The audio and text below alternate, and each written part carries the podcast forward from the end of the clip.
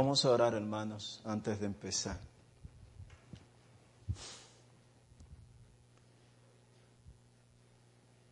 Señor, gracias, Señor. Gracias porque tú eres un Dios grandioso. Y te alabamos y te exaltamos. Gracias, Señor, porque tú permites que estemos aquí. Señor, mira que voy a predicar tu palabra. Lo hago en dependencia tuya. No puedo hacer nada si tú no, no me ayudas. Tu palabra tiene poder. Tu palabra transforma los corazones. Tu palabra da vida a los que están muertos espiritualmente. Yo te pido que tú uses esa palabra para transformar los corazones de muchas personas que quizás no te conocen, que están aquí. Yo te pido, Señor, que tú quites las distracciones, las preocupaciones, las ansiedades, el temor a los hombres, que quite todas esas cosas y que nos ayude a mantenernos fiel a tu palabra, pendiente a tu palabra y que podamos aplicarla en nuestras vidas. Gracias Señor por este privilegio inmenso que tú nos das de siendo pecadores venir y predicar tu palabra. Gracias Señor. En el nombre de Jesús. Amén. Bueno, mis hermanos y amigos, nosotros en el día de hoy vamos a continuar con el libro de, de Génesis. Es un libro maravilloso, es un libro grandioso. Eh, en este libro nosotros podemos ver la creación del universo, la creación de todo lo que existe. Y hasta el momento nosotros hemos visto que creó Dios el universo, creó Dios la tierra en seis días y en el séptimo día descansó Dios. Y nos maravillamos de la sabiduría de Dios. Nos quedamos perplejos como vemos cómo Dios en su sabiduría creó el universo, creó todo lo que existe. Y hemos visto que en estos momentos este libro es muy importante, que nosotros como iglesia, eh, nosotros enfaticemos y estudiemos el libro de Génesis, como debemos estudiar toda la Biblia. En estos momentos donde todo lo que se refiere a Dios está siendo ridiculizado, está siendo desacreditado. Hoy más que nunca nosotros te necesitamos estudiar Génesis, nosotros necesitamos estudiar toda la Biblia. Y precisamente la última vez que se predicó de este libro de Génesis, nuestro hermano Edgar Vizcaíno estuvo hablando del primer matrimonio, podríamos decir él estuvo predicando del capítulo 2, de los versículos del 24 al 25. Nos habló de, que una condición necesaria para el matrimonio es cumplir lo que dice la palabra de Dios. Dejará padre y madre y los dos serán una carne. Eh, habló de la creación del matrimonio entre hombre y mujer, precisamente en estos momentos donde se está promoviendo otra cosa contraria a lo que dice la Biblia. Entonces es pertinente vuelvo, insisto, en que nosotros hagamos hincapié en este libro de Génesis. La transparencia, habló de la transparencia del matrimonio. Y hoy, mis hermanos y amigos que nos visitan, nosotros vamos a estar predicando de capítulo 3, del versículo 1 al 7. Nosotros vamos a estar predicando Génesis, capítulo 3, del versículo 1 al 7. Y lo voy a estar leyendo ahora, mis hermanos. Dice Génesis 3, del 1 al 7. Pero la serpiente era astuta más que todos los animales del campo que Jehová Dios había hecho, la cual dijo a la mujer, con que Dios os ha dicho, no comáis de todo árbol del huerto.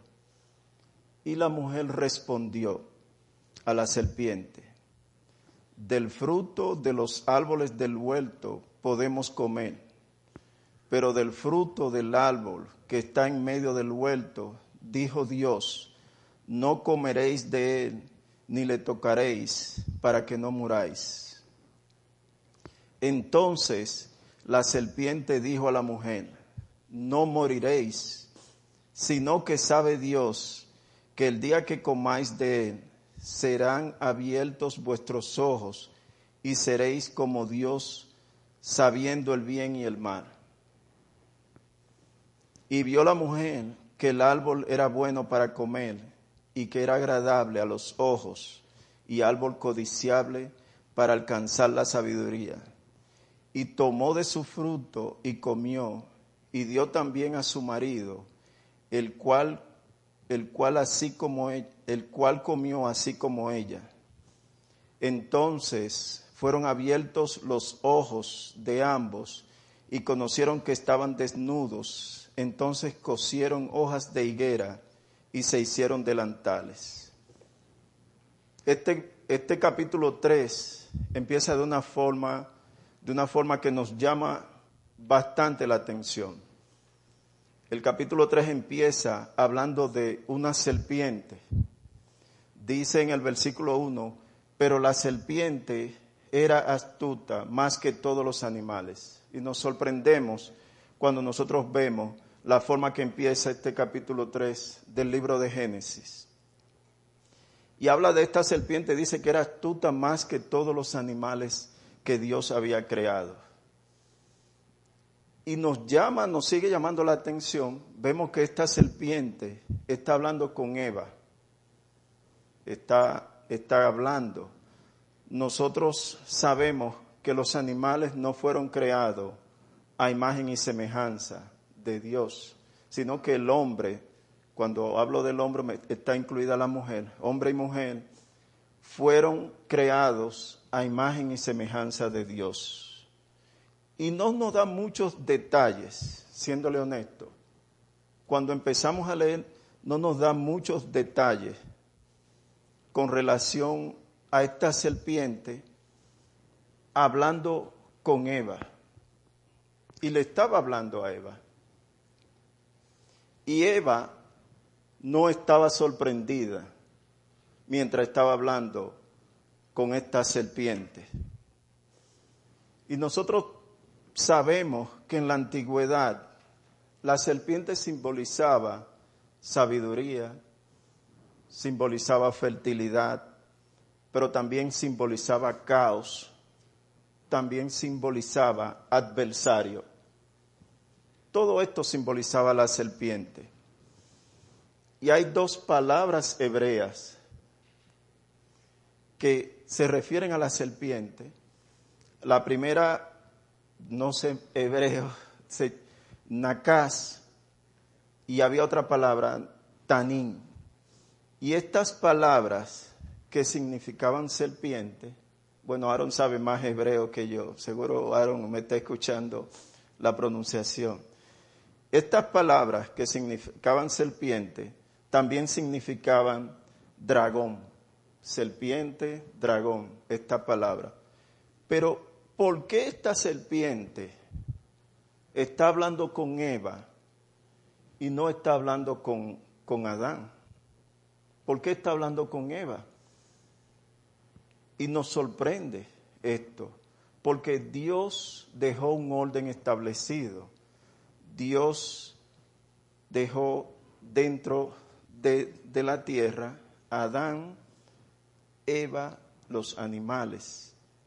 O sea, Dios le dio una responsabilidad a Adán de que cuidara del huerto, de que cuidara de Eva. Pero precisamente lo que estamos viendo aquí, que ese orden está siendo violentado, está siendo, no está siendo seguido. Y la serpiente estaba hablando precisamente con, con Eva. Lo que más, lo más lógico hubiese sido es que la serpiente estuviera hablando con Adán pero estaba hablando con Eva. ¿Y quién es esta serpiente? Como le dije en un principio, nosotros no tenemos muchos datos en este, eh, en, este capítulo, en este capítulo número 3 que estamos viendo en el día de hoy. Y cuando hay alguna inquietud, acuérdense de lo que estuvimos hablando el domingo pasado, cuando nosotros tenemos alguna inquietud de algo que nosotros no entendemos, de algo que nosotros no comprendemos, nosotros tenemos que buscar la respuesta en la Biblia. No tenemos que ir a ningún otro lugar, tenemos que buscar la respuesta. Y queremos, nosotros queremos saber quién es esta serpiente. Esta serpiente está hablando. ¿Por qué está hablando? ¿Por qué se está dirigiendo a Eva? Y para identificar la serpiente, nosotros tenemos que ir del primer libro de la Biblia, nosotros tenemos que ir al último libro de la Biblia, que es Apocalipsis o Revelación. Y precisamente, mis hermanos y amigos, si nosotros vamos a Apocalipsis capítulo 12, versículo 9, podemos encontrar respuesta a esto que nos estamos preguntando. Apocalipsis capítulo 12, versículo 9, es el último libro de la Biblia. Y miren lo que dice este, este libro. Y fue lanzado fuera el gran dragón, la serpiente antigua, que se llama Diablo y Satanás. Mírenlo aquí, la definición bien clara. El cual engaña al mundo entero fue arrojado a la tierra y sus ángeles fueron arrojados con él. Ya nosotros estamos viendo, ya nosotros estamos entendiendo quién es esta serpiente que nos está hablando aquí en este capítulo 3 del libro de Génesis. Y vuelvo y leo Apocalipsis 12, capítulo 12, versículo 9, lo voy a leer de nuevo, y dice, y fue lanzado fuera el gran dragón la serpiente antigua que se llama Diablo y Satanás, el cual engaña al mundo entero, fue arrojado a la tierra y sus ángeles fueron arrojados con él. Tenemos ya, ya sabemos a quién, quién es que está hablando por medio de la serpiente y es precisamente el, adversario, es Satanás. Y miren cómo dice en, en Apocalipsis también, capítulo 20, versículo 2. Y prendió al dragón, la serpiente antigua, que es el diablo y Satanás, y lo ató por mil años. La Biblia nos está identificando quién es esta serpiente que está hablando. Pero antes de continuar, es importante que veamos que en estos en este capítulo 3, nosotros vamos a ver tres puntos que no le mencioné.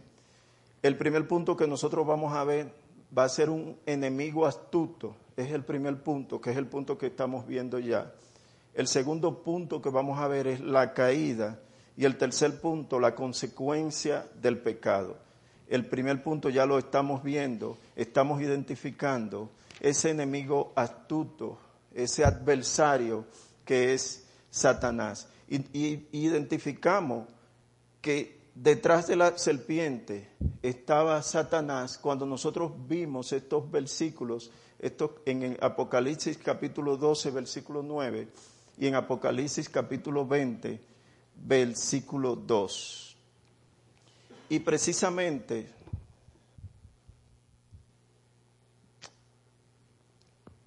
Satanás estaba hablando a través de la serpiente estaba usando la serpiente para sus planes. Y miren cómo sigue diciendo este capítulo, este versículo 1 del capítulo 3. Con que Dios os ha dicho, no comáis de todo árbol del huerto. Miren cómo está distorsionando lo que Dios ha dicho. Vuelvo y le leo con que Dios os ha dicho, no comáis de todo árbol del huerto. Pero esto no fue lo que Dios dijo. Esto no es lo que Dios ha dicho. Miren qué fue lo que Dios realmente dijo. Que Satanás lo está distorsionando. En Génesis capítulo 2, versículo 16, miren cómo dice, y mandó Dios al hombre diciendo, de todo árbol del huerto podrás comer. ¿Y qué está diciendo el adversario, el enemigo? Con que Dios os ha dicho, no comáis de todo árbol del huerto. ¿Ustedes ven la diferencia? Dios dice que de todo árbol del huerto podrás comer, mas del árbol de la ciencia del bien y del mal no comáis, porque el día que de él comieres ciertamente morirás. Pero él empezó diciendo que de ningún árbol prácticamente podías comer. Él estaba preparando su ataque. Él estaba preparando el terreno. Pero entonces, miren lo que dice en el versículo 2 y en el versículo 3. Lo voy, lo voy a leer. Y la mujer respondió a la serpiente. Eva le respondió a la serpiente del fruto de los árboles del huerto podemos comer. Ahí está diciendo, pero del fruto del árbol que está en medio del huerto, dijo Dios, no comeréis de él ni le tocaréis para que no muráis. Entonces, Eva cometió también errores. Estaba distorsionando también lo que Dios dijo. Y lo podemos ver claramente Podemos, ver esto claramente. Ella dice, cuando ella responde, y la mujer respondió a la serpiente, del fruto de los árboles del huerto podemos comer, pero del fruto del árbol que está en medio del huerto, dijo Dios, no comeréis. Ella no mencionó, no mencionó a cuál árbol específicamente Dios se estaba refiriendo que era el árbol del bien y del mal. Esta información no la trajo, no, la mencionó. Ella le está quitando a algo que Dios dijo. Dijo lo que Dios había dicho, lo dijo a medias, pero también hay otro, hay otro problema también. Y es que en ningún momento cuando Dios le dio esta orden a Adán, a Adán y a Eva, sobre todo a Adán, de que cuidara el huerto, en ningún momento dijo lo, lo siguiente. Dice, cuando ella dice, ni le tocaréis, Dios no dijo eso. Cuando ella se estaba refiriendo, dijo, no comeréis de él, ni le tocaréis. Si nosotros vemos, Dios no dijo eso. Vuelvo y le leo lo que Dios dijo en Génesis 2.16. Y mandó Dios al hombre diciendo, de todo árbol del huerto podrás comer, mas del árbol de la ciencia del bien y del mal no comeréis. No porque el día que de comiereis, ciertamente morirá. O sea, dos cosas nosotros vemos aquí. Nosotros vemos aquí que Eva le está quitando a lo que Dios había dicho. Ella no mencionó el nombre del tipo del árbol que Dios le había prometido comer, número uno. Número dos, y le está agregando, y le está agregando algo que Dios no había dicho. Miren lo que dice Proverbio 36, para que ustedes vean lo, lo, lo grave del asunto. Proverbio 36 dice, no agregue nada a sus palabras, o podría reprenderte y ponerte al descubierto como un mentiroso. Estoy leyendo de la nueva traducción viviente. No agregues nada a sus palabras o podría reprenderte y ponerte al descubierto como un mentiroso. Nosotros todos sabemos que el quitarle y agregarle a la palabra de Dios es un pecado. Todos nosotros sabemos, lo hemos leído en la Biblia. Miren cómo dice en Eclesiastés 3:14 también sé que todo lo que Dios hace es definitivo. Eclesiastés 3:14. No se le puede agregar ni quitar nada. El propósito de Dios es que el ser humano le tema.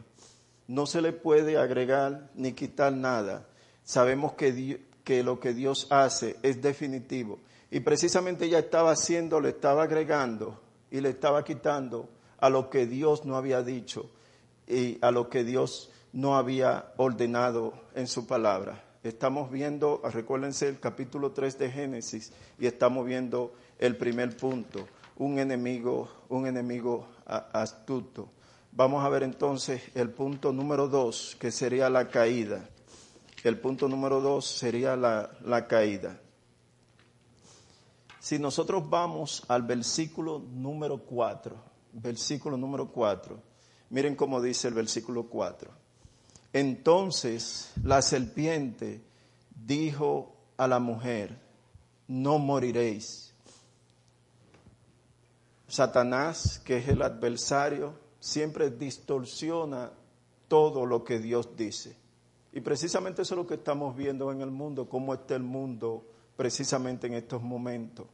Distorsiona todo lo que Dios dice. Él dice aquí, entonces la serpiente dijo a la mujer, no moriréis. Y sigue diciendo en el versículo número 5, sino que sabe Dios que el día que comáis de él serán abiertos vuestros ojos y seréis como Dios, sabiendo el bien y el mal. Dios dice que si coméis del árbol, del árbol eh, eh, prohibido, iban a morir. Y Satanás está diciendo lo contrario. Y miren lo que dice en Juan 8:44. Satanás es el padre de la mentira, es un mentiroso, es el adversario que se opone, que se opone eh, a Dios. Y nosotros estamos viendo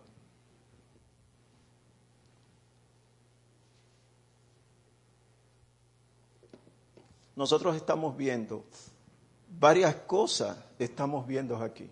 Estamos viendo cómo está seduciendo Satanás, cómo está seduciendo a Eva, eh, cómo está seduciendo a Adán.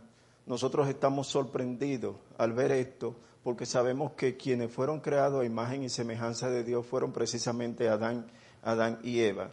Y nosotros estamos viendo cómo ellos están traicionando a Dios, cómo están desobedeciendo a Dios, cómo ellos están escuchando algo totalmente diferente a lo que Dios le había hecho. Vuelvo y le digo, en el reino, el plan, el orden que Dios había establecido, Adán, Eva, después estaban los animales, la creación. Y precisamente aquí nosotros estamos viendo cómo Eva le está prestando atención a lo que le estaba diciendo esta serpiente, que no era más que Satanás quien estaba detrás de, la serpiente.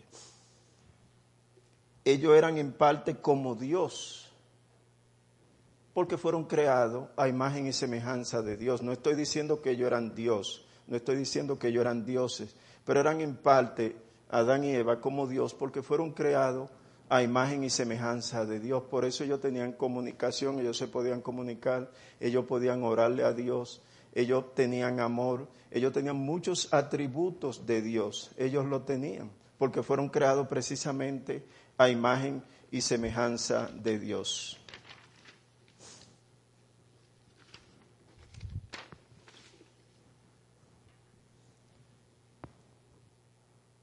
Pero vemos cómo está distorsionando lo que lo que está lo que lo que Dios había lo que había lo que Dios había lo que Dios había ordenado. Ellos estaban desobedeciendo a Dios y nosotros podemos ver mis hermanos y amigos en este en esto que la Biblia nos está presentando. Nosotros podemos ver varias cosas que, que son importantes para que nosotros podamos entender la caída. Nosotros podemos ver número uno, la desobediencia, la desobediencia de ellos. Estaban desobedeciendo a Dios. Eso lo podemos ver claramente. Nosotros estamos, podemos ver, estamos viendo el orgullo que había, que se creó en ellos, el orgullo que surgió de ellos, porque una de las cosas que le estaban que le dijo el enemigo, el adversario, que le dijo es que seréis, seréis como Dios. Eh, estábamos viendo la desobediencia, estamos viendo la inconformidad, la ingratitud. Dios le había dado todo. Ellos tenían todo en el, en huerto, en el paraíso. Y, y, no estaban siendo conformes con lo que Dios le había dado. Vemos el orgullo, la desobediencia, la ingratitud. Nosotros estamos viendo todo esto, la ambición, estamos viendo la ambición estamos viendo la incredulidad de, de, ellos, porque todo esto, todo esto que ellos están mostrando es lo que refleja lo que ellos, lo que ellos, cómo ellos estaban, estaban actuando. Y algo que, que nos llama bastante la atención es la pasividad de Adán. Nosotros nos llama bastante la atención la pasividad de Adán. Algunos comentaristas dicen que Adán estaba presente cuando Eva estaba siendo tentada. Y de hecho cuando ella respondía, ella respondía por los dos. Y nos llama mucho la atención de su pasividad. Nos llama mucho la atención que cuando ella le dio del fruto prohibido, él sabía lo que estaba comiendo. Él no puede alegar ignorancia porque él sabía lo que estaba comiendo. Él no estaba cumpliendo con su rol de proteger el, el, Edén, de proteger a Eva. No lo estaba cumpliendo. Y precisamente, mis hermanos, todos estos pecados que nosotros estamos viendo, que estamos viendo en ellos, son los pecados que nosotros vemos en, la, en la humanidad. Nosotros vemos el orgullo de los seres humanos, nosotros vemos la ingratitud, podemos verla, la desobediencia a Dios. Precisamente en estos momentos nosotros vemos todo esto y lo vemos claro. En todo momento lo estamos viendo. La ambición, nosotros vemos cómo está el mundo por la ambición. Las personas cada día quieren tener más bienes materiales, han depositado su confianza en los bienes materiales. Nosotros vemos la ingratitud, todo lo que Dios nos ha dado a nosotros, todo lo que nosotros tenemos, todo lo que nosotros poseemos. Dios es el creador de todo, Dios es quien nos lo ha dado a nosotros y podemos ver eso. Inclusive esa actitud tan pasiva de Adán, nosotros podemos verla, eh, mis hermanos y amigos que nos visitan. Nosotros vemos que tanto se ve, podría haber menos dentro de la iglesia, pero fuera de la iglesia se ve mucho más y lo vemos a diario. Nosotros vemos la pasividad de los hombres con relación a la supervisión de sus hijos, con relación a cómo está su esposa, de apoyar a su esposa, de estar al lado de su esposa. Inclusive nosotros en las escuelas, nosotros vemos cómo los padres nunca van cuando hay reuniones con los profesores quien va es la mujer. Nosotros vemos eso, mis hermanos. Nosotros vemos que cuando el hombre llega a la casa, lo que hace, la mayor parte de los casos, hay excepciones, claro está, se sienta en el mueble, hay que quitarle los zapatos, después que come se pone a ver el televisor y no supervisa a los hijos, mis hermanos. Nosotros vemos, inclusive quienes están insistiendo de que los hijos vayan a la, iglesia, las mujeres, mis hermanos. Y dentro de la iglesia nosotros podemos ver algo, algo que es bien serio y es bien grave. El hombre no está asumiendo su rol, el rol que Dios le ha asignado. Y eso nosotros lo vemos en las iglesias. Nosotros vemos lo que está pasando en las iglesias. El hombre no está asumiendo su rol no lo está asumiendo. Y eso nos llama la atención, esta pasividad que tenía, que tenía eh, Adán con relación a Eva. El Dios, nosotros somos iguales delante de Dios. Nosotros fuimos creados hombre y mujer a imagen y semejanza de Dios. Pero nosotros tenemos roles y tenemos responsabilidades que tenemos que cumplir. El hombre lamentablemente no está cumpliendo y se ve a veces dentro de la iglesia, mis hermanos, y se ve mucho más frecuente fuera de la iglesia, pero dentro de la iglesia también se ve. El hombre tiene que cuidar y proteger a su esposa, tiene que ser un proveedor, tiene que velar porque su esposa esté estudiando la Biblia, esté aprendiendo de la Biblia, que su esposa esté entendiendo el Evangelio de Cristo, que sus hijos también, tiene que supervisar por sus hijos. Y lamentablemente esto nosotros lo vemos. Y esto mismo es lo que estamos viendo con, con Adán y con Eva. Desobediencia, orgullo, ingratitud, ingratitud, todo lo que Dios le había dado. Y cambiaron todo lo que le había dado por algo que le había prohibido. Y precisamente, mis hermanos, esto que ellos estaban reflejando fue lo mismo que reflejó Satanás cuando se rebeló contra Dios. Y eso nosotros podemos verlo, mis hermanos. Lo podemos ver en la Biblia. Si nosotros vamos al libro de Isaías, capítulo 14, del 13 al 15, escuchen, escuchen detenidamente, mis hermanos, porque esto se está refiriendo a Satanás cuando él se rebeló, cuando él pecó contra, contra nuestro Dios. Isaías 14, del 13 al 15, voy a estar leyendo. Voy a darle unos cuantos segundos para que lo encuentren. Isaías, yo quiero que estos versículos se lo, se lo aprendan bien, mis hermanos. Isaías 14, del 13 al 15. Y lo voy leyendo. Esto se refiere, eh, se está refiriendo a, al adversario, se está refiriendo a Satanás.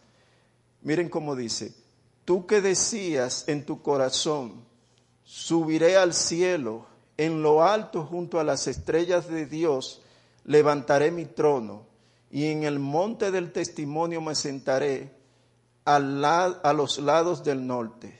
Sobre las alturas de las nubes subiré y seré semejante al Altísimo.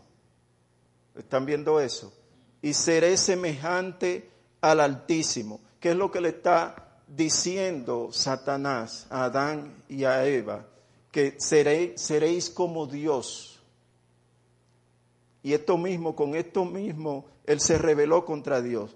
Y dice en el 15, este, dice, mas tú derribado eres hasta el Seol, a los lados del abismo.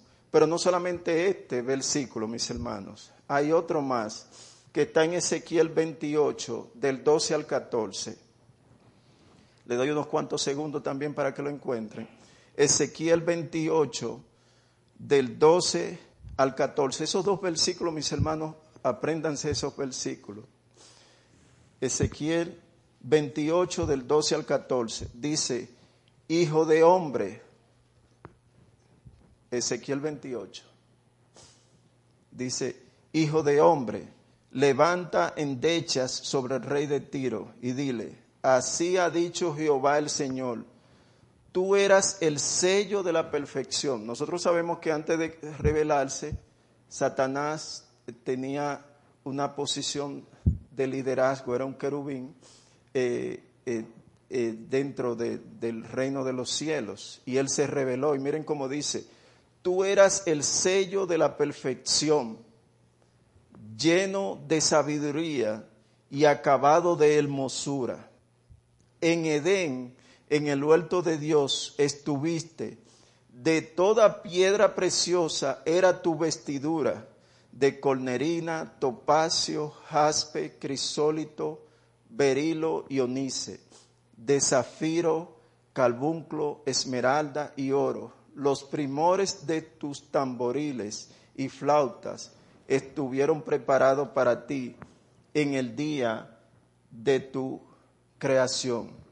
Tú, querubín grande, protector, yo te puse en el santo monte de Dios allí estuviste en medio de las piedras de fuego, te paseaba. Todo lo mismo que con lo que está seduciendo a Adán y a Eva, precisamente con esto, eh, con esto él se reveló delante del Señor. Con esto se reveló delante del Señor. Estamos viendo el punto número dos, la caída. Entonces, miren lo que dice en el versículo, en el versículo, en el versículo 6. Dice, y vio la mujer que el árbol era bueno para comer y que era agradable a los ojos y árbol codiciable para alcanzar la sabiduría, y tomó de su fruto y comió, y dio también a su marido, el cual comió así como ella desobedecieron a Dios. Lo que Dios había prohibido, desobedecieron a Dios. Fueron seducidos y cayeron en la seducción. Y como le dije en un principio, Adán sabía lo que estaba comiendo. Él no puede, él no puede alegar que no sabía, que, que, que no, que no sabía lo que estaba haciendo, que no sabía lo que, lo que estaba comiendo. Él sí sabía. Ellos, Dios le había dado un mandato, le había dado una orden. Y nosotros vemos eh, lo, que, lo que había sucedido, lo que sucedió, mis hermanos y amigos. Ellos estaban conscientes de lo que habían, lo que habían hecho. Ellos estaban recibiendo consejo de la, de la serpiente, estaban recibiendo consejo y prácticamente órdenes de, de Satanás. Y y esto, mis hermanos, vamos a ver en el punto número 3 lo que significó esto para el mundo. Eh, ¿Qué significó esto para, para el mundo?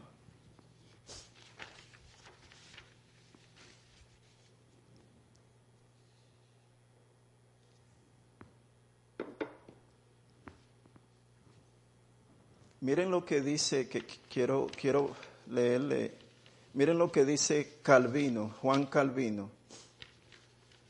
Estoy buscando aquí. Miren lo que dice Juan Calvino, que me, pareció interesante traerlo en su libro Institución de la Religión Cristiana. Juan Calvino, un hermano que Dios usó bastante.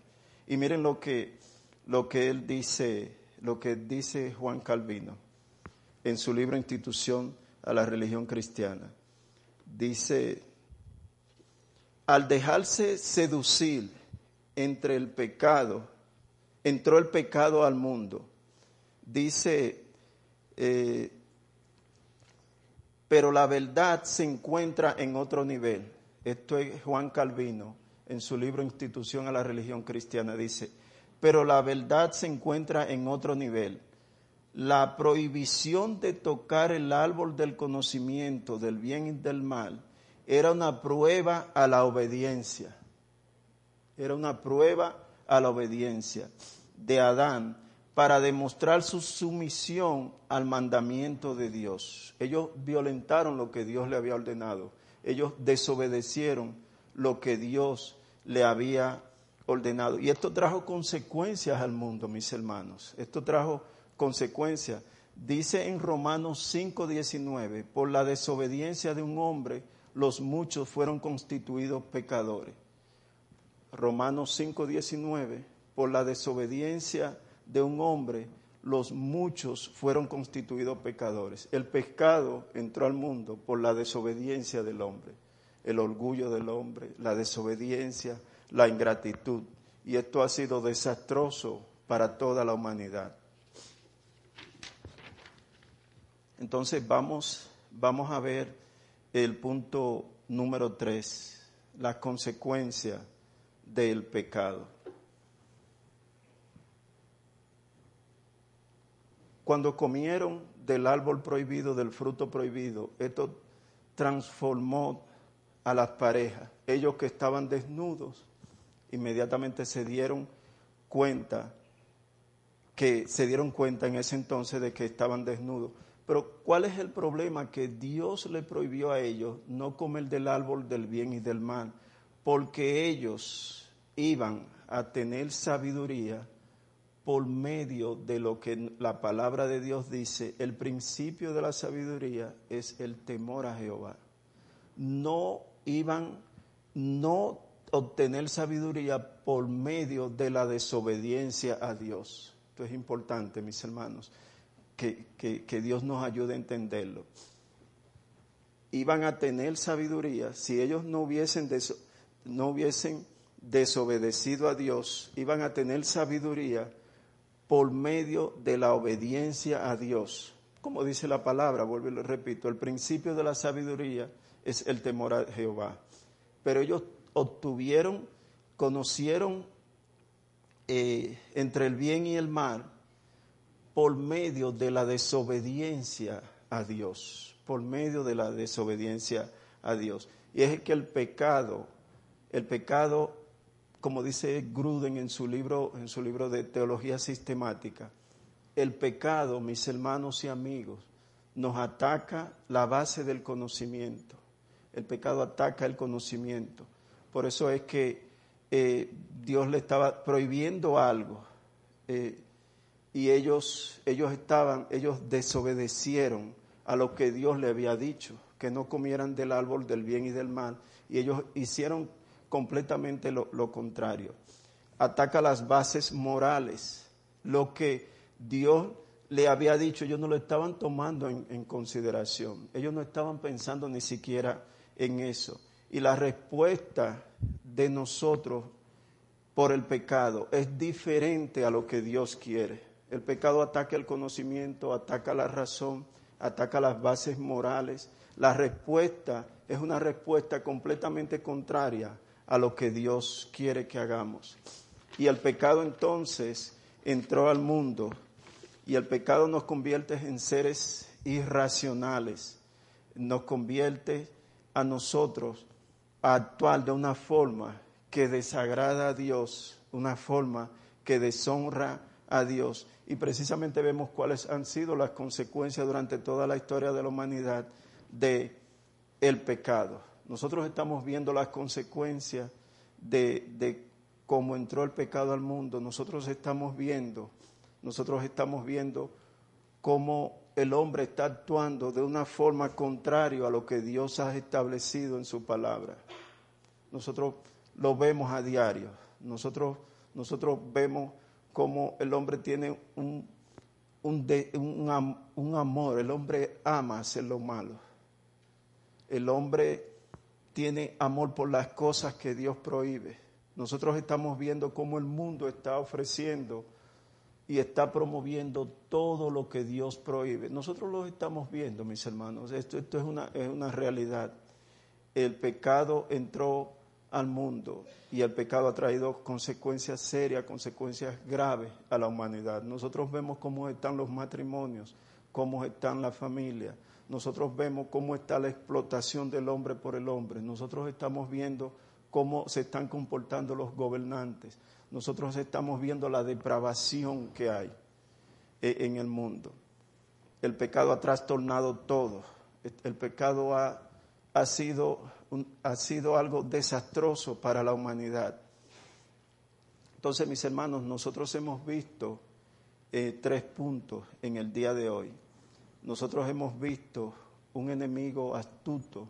Nosotros vimos la astucia que usó eh, Satanás eh, para seducir a, la, a la humanidad. Nosotros hemos visto la caída, que fue el punto número dos, y nosotros vemos las consecuencias del pecado. Ahora bien, vamos a ver algunas aplicaciones de esto que nosotros vimos. Cuando nosotros leemos este, versículo, este capítulo 3 del libro de Génesis, ¿cuáles aplicaciones nosotros podemos llevar? ¿Cuáles aplicaciones, cuáles cosas nosotros podemos aplicar de esto que nosotros hemos leído. ¿Qué cosas nosotros vemos al leer esto que Dios nos está diciendo? Como iglesia, ¿qué nosotros debemos aprender de esto? Y son varias cosas que nosotros podemos aprender. Número uno, nosotros tenemos que entender cómo el pecado entró al mundo. Nosotros tenemos que conocer esto, mis hermanos. Porque esto no, nos va a dar herramientas, nos va a ayudar a nosotros cuando nosotros estemos predicando el Evangelio. Que nosotros sepamos esto, eh, de cómo el pecado entró al mundo, cómo lo, lo, que el pecado le ha hecho a la humanidad, cómo el pecado ha trastornado el mundo, ha trastornado el universo. Pero también nosotros vemos, mis hermanos y amigos, nosotros podemos ver en esto, en estos versículos que nosotros hemos leído, nosotros podemos ver la sabiduría de Dios, podemos ver el amor de Dios, podemos ver el amor de Dios por nosotros, el amor de Dios, mis hermanos, por nosotros podemos verlo. Nosotros podemos ver en estos versículos que nosotros hemos leído, mis hermanos, nosotros podemos ver la Trinidad podemos ver nosotros aquí. Ustedes dirán, ¿cómo? Y, y lo vamos a ver ahora.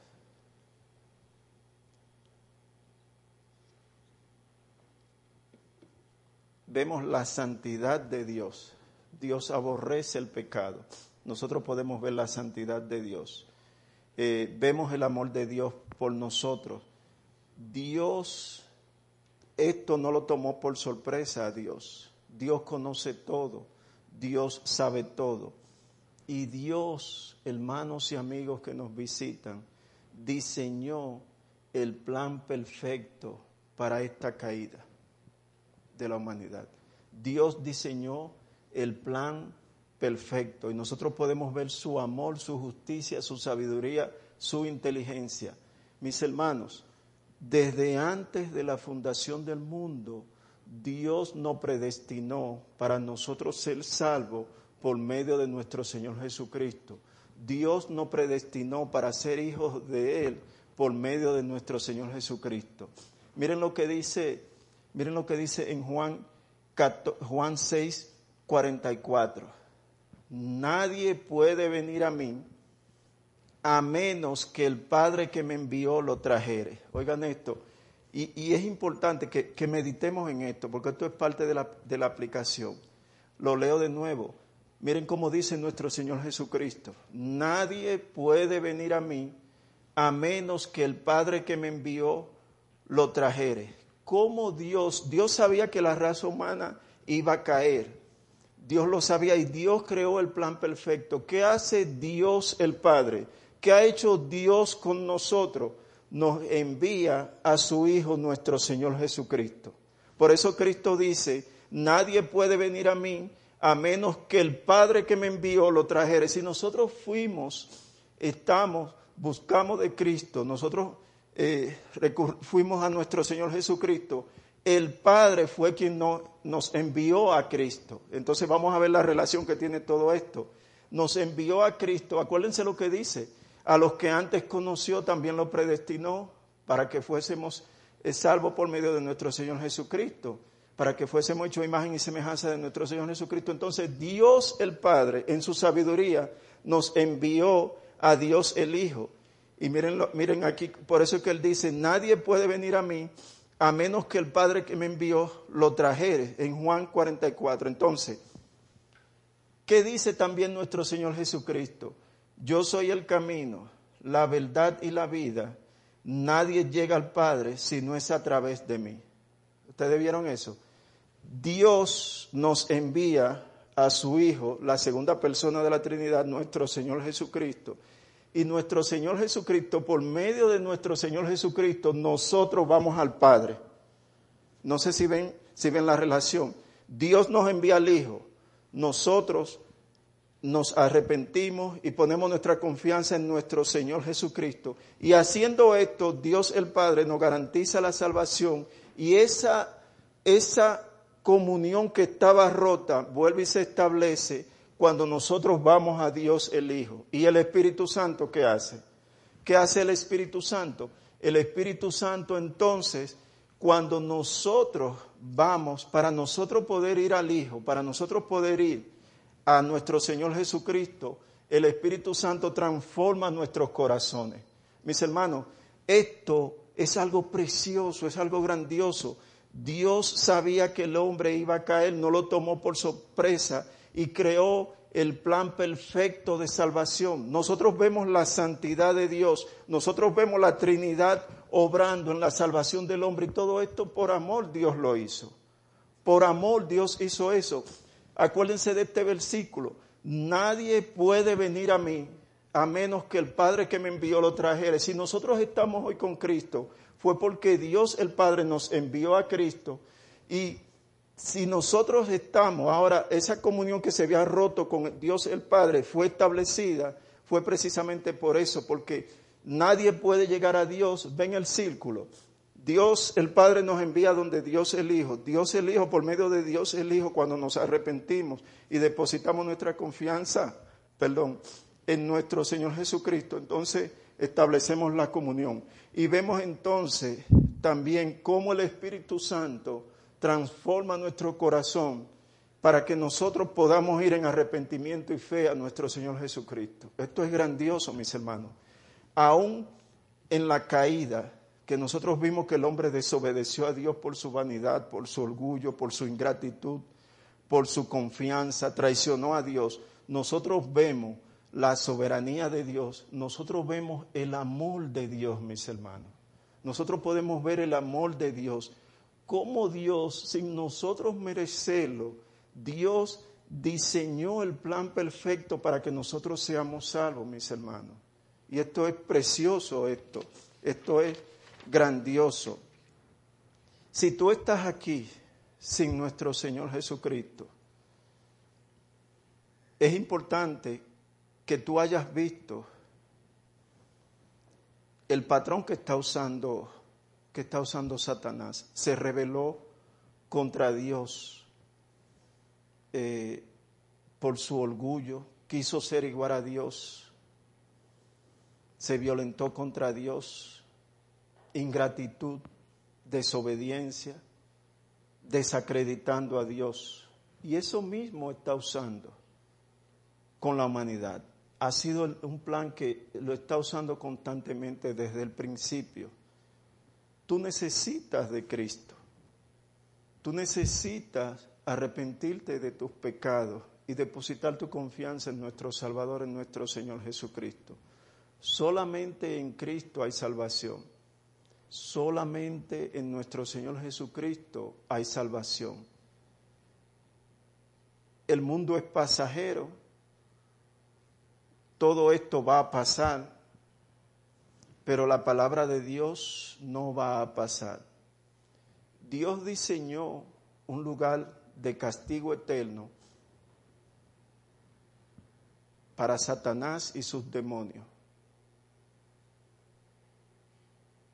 Y si tú no vienes en arrepentimiento y fe a nuestro Señor Jesucristo, ese lugar de castigo eterno va a ser también para ti.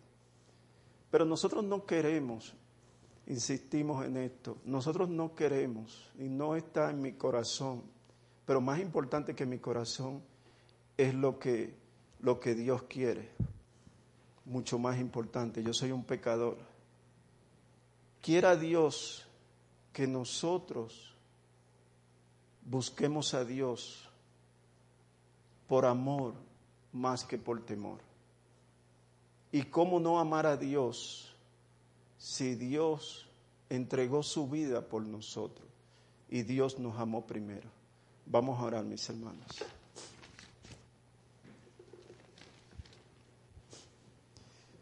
Señor, gracias, gracias por tus palabras, gracias por tu amor, por tu misericordia.